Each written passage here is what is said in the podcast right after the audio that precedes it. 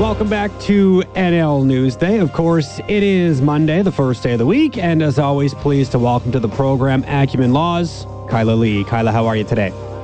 I'm great. Thank you for having me. Yeah, thanks so much for, for coming on. Now, I think this is a, a really good conversation to be having here today because a, a, key piece of the government's ICBC reforms struck down by the courts here last week. Now, one of the things that the government has said um, is causing some of the biggest losses at the public insurer is injury, injury claims under $50,000. Now, the decision by the BC Supreme Court last week is threatening to erase the $390 million in savings that's being projected after striking down sections of the Civil Resolution Tribunal Act, which means the tribunal can no longer adjudicate those minor injury claims or settle disputes around the definition of a minor injury. Now, that that's despite the defeat, uh, of course, Attorney General David Eby insisting the province's no fault auto insurance system is on solid ground.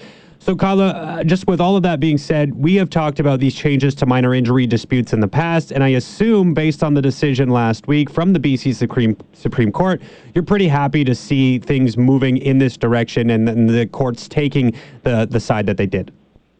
I am. I mean, I think as far as the from a legal perspective, I don't practice in the area of per- personal injury, so it doesn't affect mm-hmm. my business or, or my day to day. But from a legal perspective, it's troubling to me anytime government takes power away from judges and gives it to tribunals who are staffed by people who don't necessarily have to have any legal education, who are uh, appointed and serve at the pleasure of government ministers. You know, all of that kind of dilutes confidence overall in the justice system. And anytime something like that happens, we have to have concerns about the fairness of that process. A, you know, a trial in front of a judge for many things in this country is in fact a constitutional right that you have. And our provincial government shouldn't be messing with people's constitutional rights. So, I mean, basically, based on that answer, I mean, if if the government does go ahead, I understand uh, the attorney general's office is contemplating appealing this. Uh, the decision should be coming some point today. I'll be surprised if they don't appeal this, but nonetheless, this does basically remove. Um, a potential human right. That's kind of the way you just put it. Is this is a human right that we have to be able to sort of argue what our uh, minor injury would be defined as, and that's just being taken away as a result of the way ICBC is trying to move here.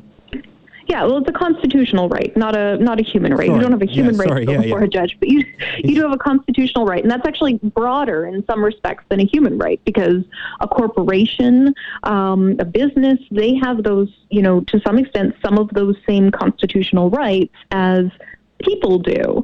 Um, there are even cases historically in Canada that have debated whether certain animals have constitutional rights. So, you know, who has constitutional rights and, and the broad application of those, it affects more than just individuals. I guess what would be your message to those out there? Maybe there's some people who, you know, are really good drivers. They've never had to make a claim. They've never been in an accident. Um, and they would say, you know what, if if this is going to save the system $390 million, which is then going to be passed on to me as a driver, that this would be a, a really positive move for those individuals. But yet, you know, if there were ever to have to be an injury claim made, they might not be able to receive the compensation that they would like as a result of this shift. I guess would you have a you know a point of, of view to maybe fill them in on as to why this maybe isn't the best of moves? Well, if you're a really good driver, then the change to a no fault system is not a good move for you because it rewards the really bad drivers who injure you. You know, if I drive perfectly, I follow all of the rules of the road, I don't speed, I stop at all of the red lights, I come to complete stops at stop signs. If I do all of those things, and someone who doesn't care about the rules of the road decides to run a stop sign and T-bone me, I would expect logically that that person should have to suffer some consequence for causing me financial harm, that they should have to pay more insurance because they are a greater risk on the road. Um, that the payment to me as a result of the injuries I suffer doesn't come out of my insurance policy that I've purchased, but comes out of their insurance policy that they've purchased to cover me. No fault changes that entirely. It says we don't care who the good drivers are and who the bad drivers are. Um, we're not looking at who's to blame for these accidents, and we're not holding people accountable in the same way, which means that we can pay people less. Um, and we can, you know, we can overlook a lot of the conduct that leads to serious injuries and punishing those drivers who are the, the people who are the cause of it. Interesting. Um, now, um, David Eby's office insisting the province's no fault auto insurance system on solid ground despite this ruling by the BC Supreme Court. Do you buy that? Is that something that I should believe? I mean, I have my reservations based on what the courts are saying here. I mean, it's it's different. The no fault system um, is very different than a system that uh, that says that if your claim is for this type of injury, you can only seek a remedy at this tribunal. It's not taking rights necessarily away from judges to uh, to decide cases and giving them to a tribunal instead. Um, it's a different process that's being followed in the actual determination of the claims, and so I think they have a stronger argument on a no fault system. We see insurance systems in other provinces operate as no fault systems, and um, those have been challenged, and those challenges to no fault in other provinces have failed.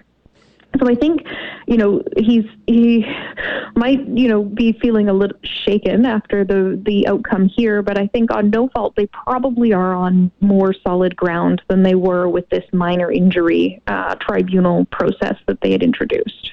And and just in terms of a process here, question. Um, you know, this was the BC Supreme Court making this ruling. Where does this go? Does this go to the the Canadian Supreme Court next? I guess if this was to be appealed. No, if this is appealed, the next step is the BC Court of Appeal. Oh, okay, and okay. then Yeah. if the Court of Appeal doesn't uh, rule um, in favor of the government, the government can apply to take it to the Supreme Court of Canada. They would have to get permission to be heard by the Supreme Court of Canada on the issue, though. Okay, perfect. Just wanted to get that clarification.